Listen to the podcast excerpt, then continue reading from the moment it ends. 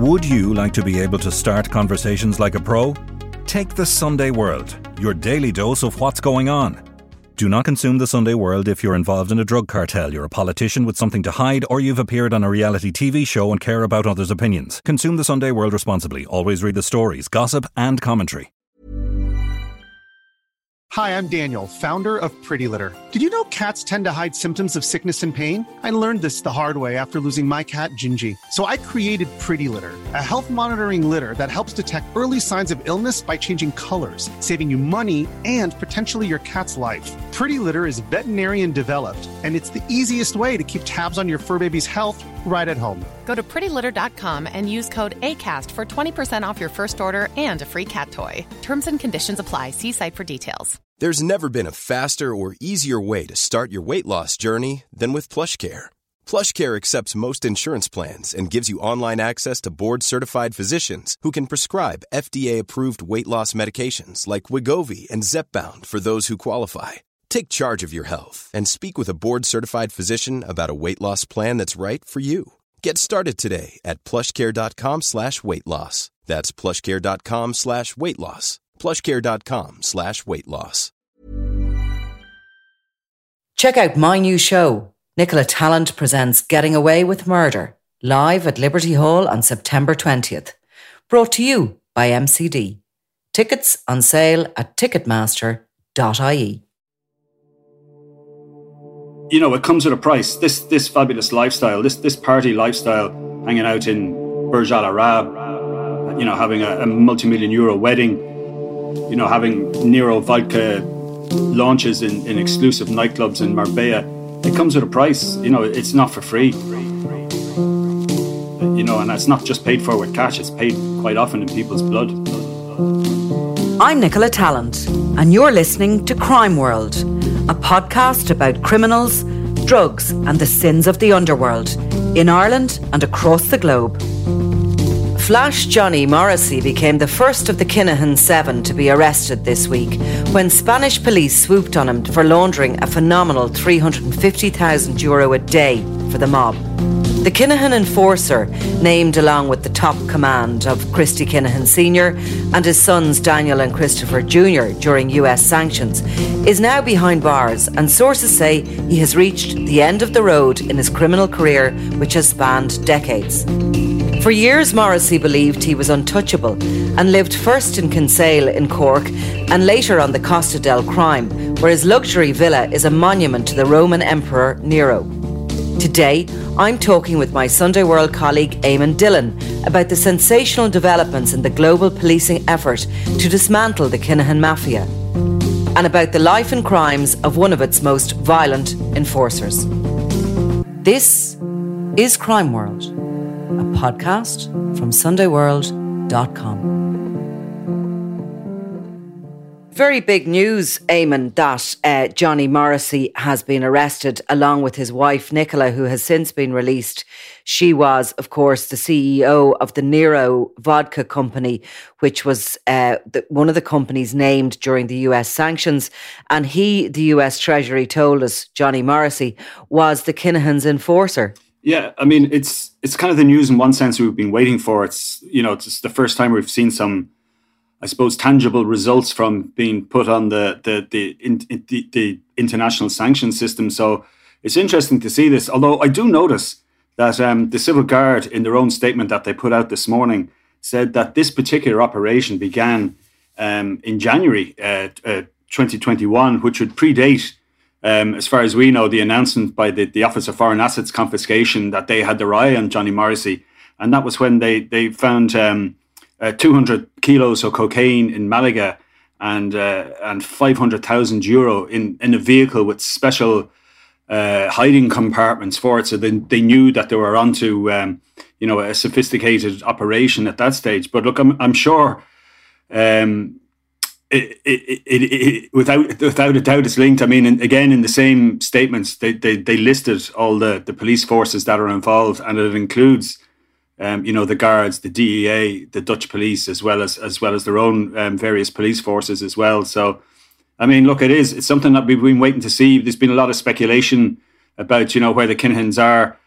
Um, some of it possibly inaccurate even at this stage. Like it's hard to know. They're in Dubai. I can tell you that they're not. They haven't fled Dubai. They're still there as far as the. Uh, as far as the Gardaí here are aware, uh, the senior Gardaí who are actually monitoring their their movements. So that's where they are. But I mean, you talk about uh, the the civil guard in Spain listing the details of that shipment in in January 2020. Is it uh, 21? Um, yeah, 21. Yeah. Well, I mean, what we do know is that the push for to bring on board the the US and the development of this sort of fight against the Kinahans from a financial basis dates back at least to 2017 to Daniel Kinahan's wedding, and that the Irish Gardaí senior management were liaising with their US authorities, certainly from 2018. Now, I think COVID probably delayed some of it, but that plan has been in place. We weren't privy to it maybe all the way back then, but the plan was to go after the money um, and certainly when you think that Morrissey was laundering 350,000 a day through a vodka company, I mean, what sort of money have these Kinahan mob made? Billions, we know that, but how many? Well, it's, it's certainly an insight. I mean, you know, it looks like that over the last 18 months, it's been something like 200 million euro um, has been laundered through various systems. Um, I mean, they had, uh, they, they, they talk about Morrissey having, you know, as well as the, the, the firm, the the Nero Drinks firm, they also had uh, a company based in Gibraltar, which is you know that kind of um, British enclave at the southern part of Spain that was always associated with cigarette smuggling and so on, and probably you know 30, 40 years ago was half the reason why the Costa del Sol became the Costa del Crime because it was a, a nice place for English speaking uh, gangsters to go and not feel too far away from home. Uh, but I mean, it, an interesting one was that um, they talked about this system of uh, Hawala, um, which is something that, believe it or not, we actually have written about before in the Sunday World. I don't know if you remember, we did stuff about the, the Irish tarmacking crews going to Australia, and they used the very same system. They'd hand over a bag of money. So explain it, Eamon. Explain it because you know me and figures and money laundering. I don't really totally get on top of it or understand it. So that's why you're here. It's it's a look. It's it's an ancient system. It's been around since the medieval times uh, as far as I understand, you know, a, a, Muslim, good Muslims aren't allowed to borrow or lend money, but a way of, if you wanted to have to travel through the Silk Road or go somewhere dangerous, um, you'd basically hand over your, your cash to, to somebody who would then write an encrypted note. And then when you get to the your destination, you'd hand this encrypted note to another agent of the, uh, the Hawala system and you'd get your money back. And it's as simple as that. Whereas nowadays, you know, if you have a, a a big criminal gang with a wad of money in Ireland and you have another criminal gang with a big wad of money in wherever in the world, all you need to do is send a message and say, you know, here's 50 grand to your guys in Spain. One of my guys is going to be in Ireland next week and he's going to be, you know, looking for that back. And that's fine. That's no worries. And that's, that's the way it works. I mean, you, you see guys turn up in their shorts and t-shirt posing as tourists when they're after illegally entering the States and they're able to collect their money and, and move on, get straight back straight into business, and that and that's the way it works. It's it's as simple as that. It's it, you know it's just down to trust.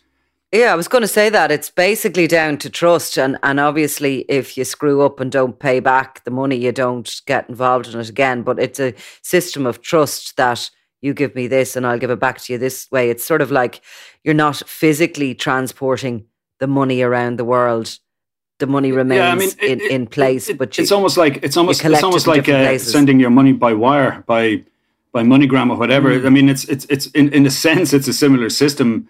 Um, you know, you have an agent at one end who has the cash, has the readies, and then an agent at the other end who has also has the same amount of cash or more, whatever is needed and you know the message is sent say, through. Like you know, somebody somebody might have fifty grand or ten thousand, but are we talking about this system being working on the basis of three hundred and fifty thousand a day? It certainly looks like it. Yeah, I mean, uh, I mean, 50, 60, 100 grand wouldn't be. I don't think is a, as a big amount of cash these days. I mean, when you you know we've talked about this before, the economics of the co- cocaine trade. You know, at whatever it is, 78, 76,000 street value for something that you buy for nine hundred dollars in in Peru.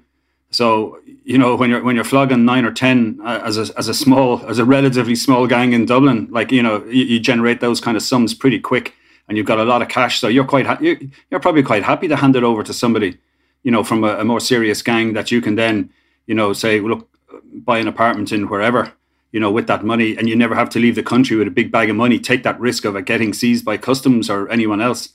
Now, obviously, in some cases, because we do see cash still being seized, so obviously in some countries, possibly Ireland is, is an exception in that we'd be we'd be heavy consumers. Um, so it probably generates more cash than it can actually disperse to other other gangsters. I mean, if you're a Russian outfit or a Chinese gang or whatever, you don't particularly need to have huge amounts of money in Ireland. So I mean, they're not going to be much use to you as an Irish drug dealer for for, for you know for doing halawa swaps, so to speak. So you probably find that you know Irish gangsters need. Are probably one of the few that need to get more cash out. Whereas if you're even if you're based in the UK, you'd have more opportunities for investment and and that kind of thing. Now, Johnny Morrissey is the first of the we'll call them the mob seven that were named by the uh, during the sanctions. Morrissey was the described as the enforcer. Ian Dixon. Uh, who is a long time and I think related to Daniel Kinahan, uh, was running a company called Hoopoe boxing promotions through the US. There was obviously Christy Kinahan Sr., the Dapper Don, his sons Daniel and uh, Christopher Jr. Bernard Clancy, a childhood friend of the Kinahans uh, from Oliver, the Oliver Bond area. And the seventh, of course, was Sean McGovern, who we were told is wanted on a murder charge here in Ireland. He um, there's a there's a warrant out for his arrest. You'd like to think that he will be the next one to be swept up. Um, as far as I know, McGovern and the Kinahans remain in Dubai, and uh, the clock is ticking. I'm sure they're they're watching with absolute trepidation as the likes of Morrissey is hauled in by the Spanish, who they always trusted would never really do anything or succeed at anything uh, following the Operation Shovel disaster of 2010. Um, but let's have a little look at Morrissey, who he is and how long he's been linked to the mob. I just had a quick scoot back over stuff I've been writing in recent years, and the first time uh, in recent years I find uh, a, a, piece about Johnny Morrissey is 2015. At that point, he's building this enormous villa out in Malaga. Um, he was previously a cab target, which was why he was relevant uh, for a story in, in the Sunday World. Uh, he was dealing with the builders. He was at that stage very active on Facebook and pretty much showing off the developments in this. Like, I wouldn't even like to guess how much money was pumped into this house. There was a swimming pool, and you know he had these statues of Roman emperors all over it. He had actually had a specially designed stained glass window the height of the whole house shipped in and he was showing that off but he was also at that point liaising and communicating with a guy called Daithí Douglas, who was in a hospital bed recovering from a shooting. Now, Daithí Douglas would later be shot dead as part of the Kinahan Hutch feud, and Freddie Thompson is serving uh, life in prison for his murder. But Daithí Douglas knew uh, Morrissey. And he was asking him, he was telling him, complimenting him on the house and asking him, you know, could he come over and where could he stay? And Morrissey was giving him a little bit of a a tummy rubbing and telling him he could have the best bedroom and all this was just quite a, a curious connection. And of course, both of those would have been connected through not the Kinahans initially, but the Penguin, Georgie Mitchell, my old pal, because that's really where Morrissey first came to prominence. That would have been at that time. The Penguin would have fled Ireland. Um, you know, around the same time that Johnny Morrissey was under pressure from CAB. I mean, they all kind of realised that they were you know that the Criminal Assets uh, Bureau, the newly formed group, and the legislation backing them, you know, had really kind of brought an end to their time lording it over. Bomber Kavanagh was another of, of kind of the big names at that stage who who, who left Ireland, and like you know, and, and there's people who argue, and you know, and, and you know, and we don't really know. But I mean, the likes of, of Bomber Kavanagh was probably bigger than Christy Kinahan Sr., um, certainly in the early days, maybe even up until recently and and the same with uh, the Penguin, like George Mitchell. Like you know, it's quite possible that you know, in fact, it, it's it's quite probable that he is bigger than the Kinahans. They've managed to, on the surface, as far as we can see, seem to have managed to stay separate. Well, he's certainly slipped the net so far, hasn't he? Just go back a little bit to tell us what a Mancunian like Johnny Morrissey was doing in Ireland and why he was a cab target here. Why did he come to Ireland? Do we know? Well, he was part of a wave of expat criminals from outside of Ireland who who moved here because they saw it basically as a soft touch. You know, it was it was an English speaking country. Um, you know, they can have a reasonably comfortable lifestyle.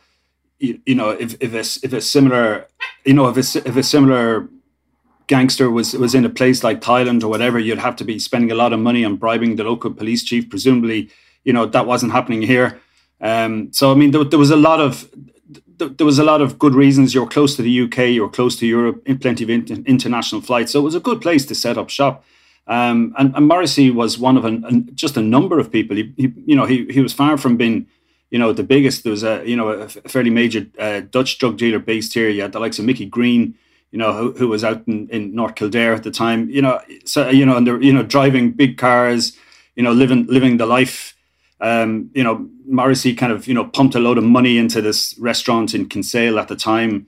You know, he you know was man about town with his trophy wife Annalise he got the nickname Johnny Cash because you know he'd been spotted, you, you know, uh, handing out money for you know ver- various works, um, you know, all the construction work he was getting done, and he had this, you know, usually a suitcase of cash he'd pay people from. He annoyed locals a little bit because he was using kind of builders that he knew who'd come over from from the UK. Uh, but he was he he came from a serious gangland background. I mean, like we've been told since that you know he was a suspect in something like thirty eight murders in the UK. Like he, he you know, he made threats against uh, senior members of of CAB at the time. Like this guy, when when Kinahan was still serving, Kinahan Senior was still serving his his time for, um, uh, I think it was uh, forged checks or something like that in in Portlaoise prison. And when Daniel was still a teenager, he was doing deals with with, with Russians. You know, he had, he had an ocean going an ocean going ridge ridgeable boat. Uh, they suspect now that you know, large consignments of cocaine were being dropped off the coast that he was going out to sea, picking these up uh, and, and, making a huge amount of money. And when Cab came calling and, and, you know, they busted up his operation a bit, by all accounts, he got his arms and legs broken in when he went to, went to, to meet um, some of some of these Russian mafia. So like he was a, he, he was he was much further up the league table, so to speak, in in the underworld at that stage, and he certainly would have been a guy that you know, Christy Kinahan Senior would have gravitated towards. He'd see his worth. You know, it's quite possible. You know how they met. I don't know. You know, you can you can assume it's through mutual acquaintances. Um, you know, they're both hanging out possibly in the same places at the time in Marbella. They, you know, or there would have definitely would have been some kind of mutual acquaintance, and there was obviously a bit of work there. I mean, his arrest now, when you think about it, three hundred and fifty thousand a day that's gonna that's gonna cut a little you know hole into your into your lifestyle in Dubai if you know that money is is kind of needed to keep things going and to, to keep buying the roof over your head keep buying your safety from from the authorities. So you know the going after the money trail has always been a good option i think for law enforcement. And you know it certainly puts the squeeze on and it's quite possible that some of the lower down members of the gang aren't going to be seeing the same money as they were but then again, you know, he, he they're, they're quite a, an adaptable organization. I'm sure there's more than one Johnny Morrissey working for them. But it, like he, he is considered quite big. I think the, the Spanish police regarded it as one as as one of the is the most important international criminal organization that operate in Spain dedicated to money laundering. So while there might be other Johnny Morrisseys, I doubt they're going to be eh, as big and as important as him.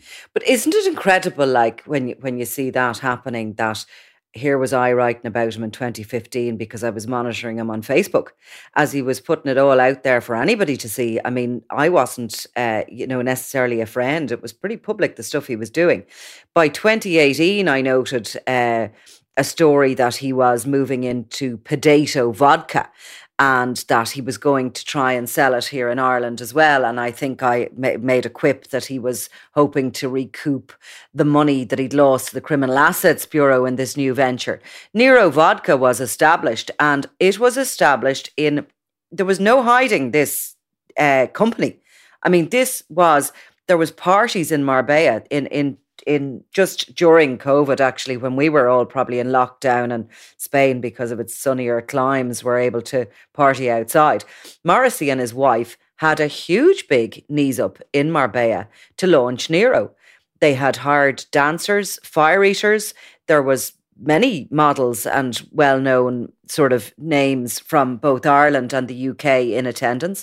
It was a guest list. They had a press relations company that were putting out statements about this party.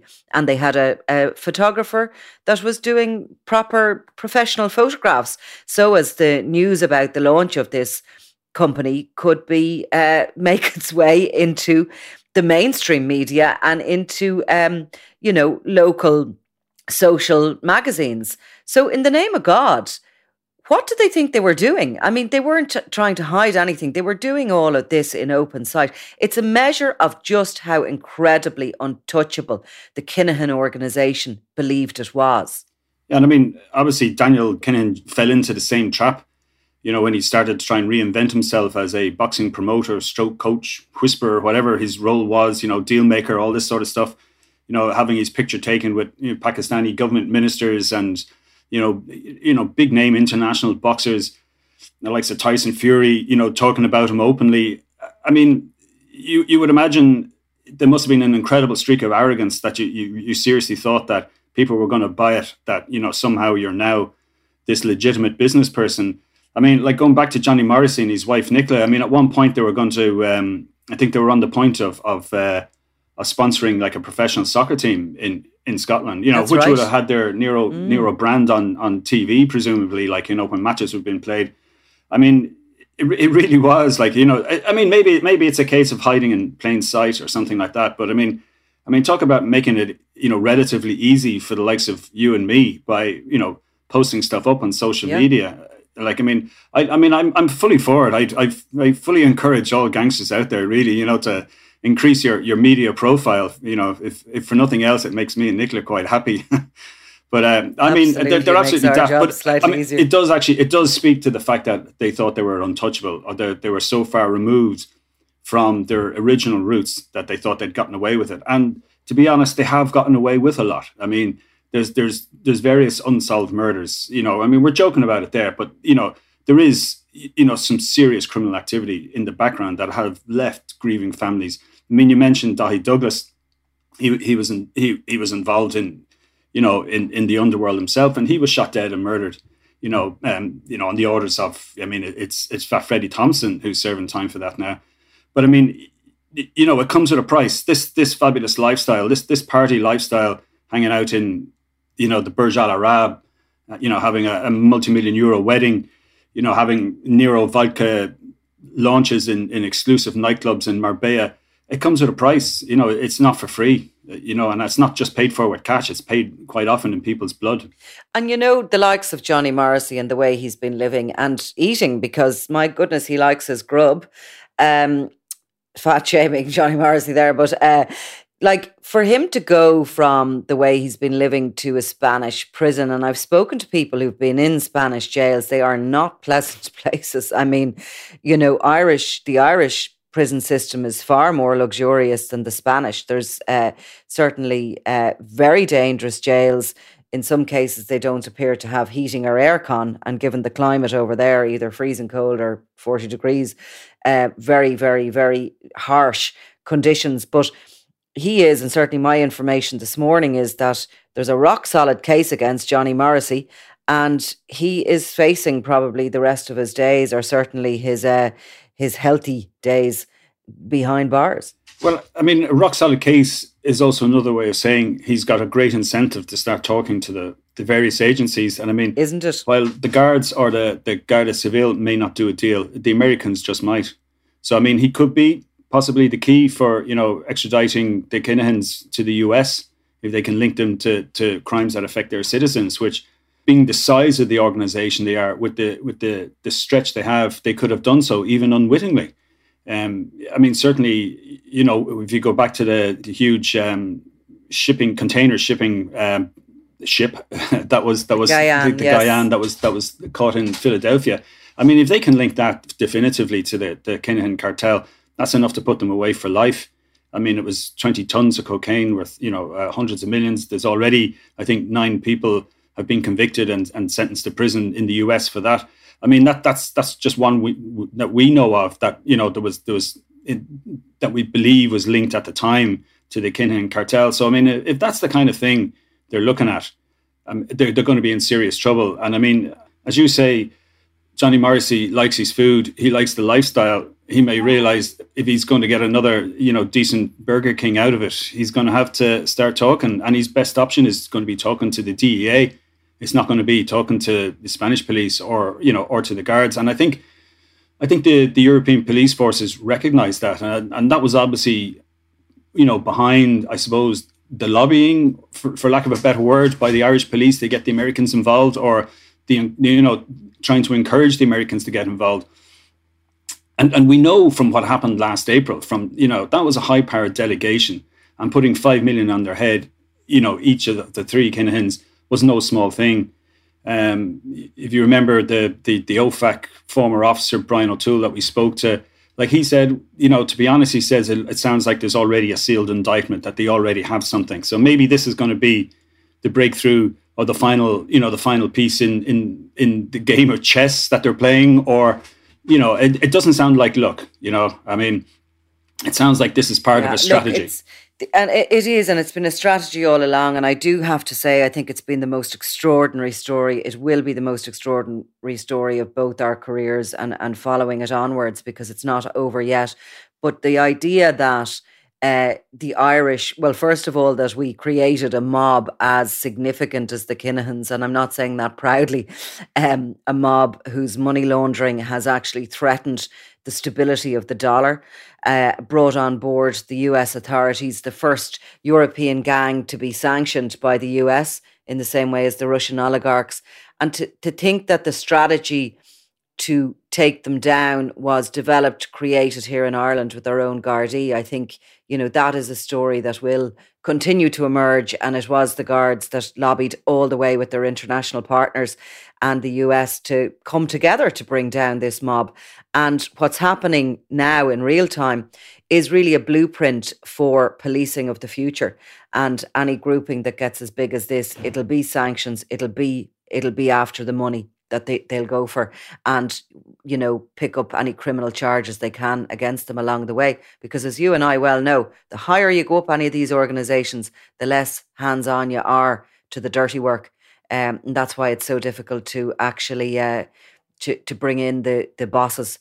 But look for the moment we'll um, park this. We'll have a little think about Johnny Morrissey. Might even write a little piece for the web later on today if I have time. And um, we shall regroup when the next big blow comes, which I suspect won't be too long. So, Eamon Dillon, thank you very much. Thank you, Nicola. We'll talk to you soon. You've been listening to Crime World, a podcast from SundayWorld.com, produced by Ian Mullaney and edited by me, Nicola Tallant. Research assistant is Claude Amini. If you like this show and love true crime, leave us a review, or why not download the free SundayWorld.com app for lots more stories from Ireland and across the globe.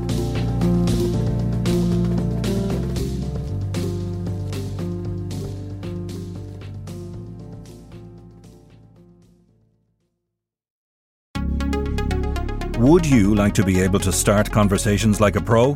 Take the Sunday World, your daily dose of what's going on do not consume the Sunday World if you're involved in a drug cartel, you're a politician with something to hide, or you've appeared on a reality TV show and care about others' opinions. Consume the Sunday World responsibly. Always read the stories, gossip, and commentary.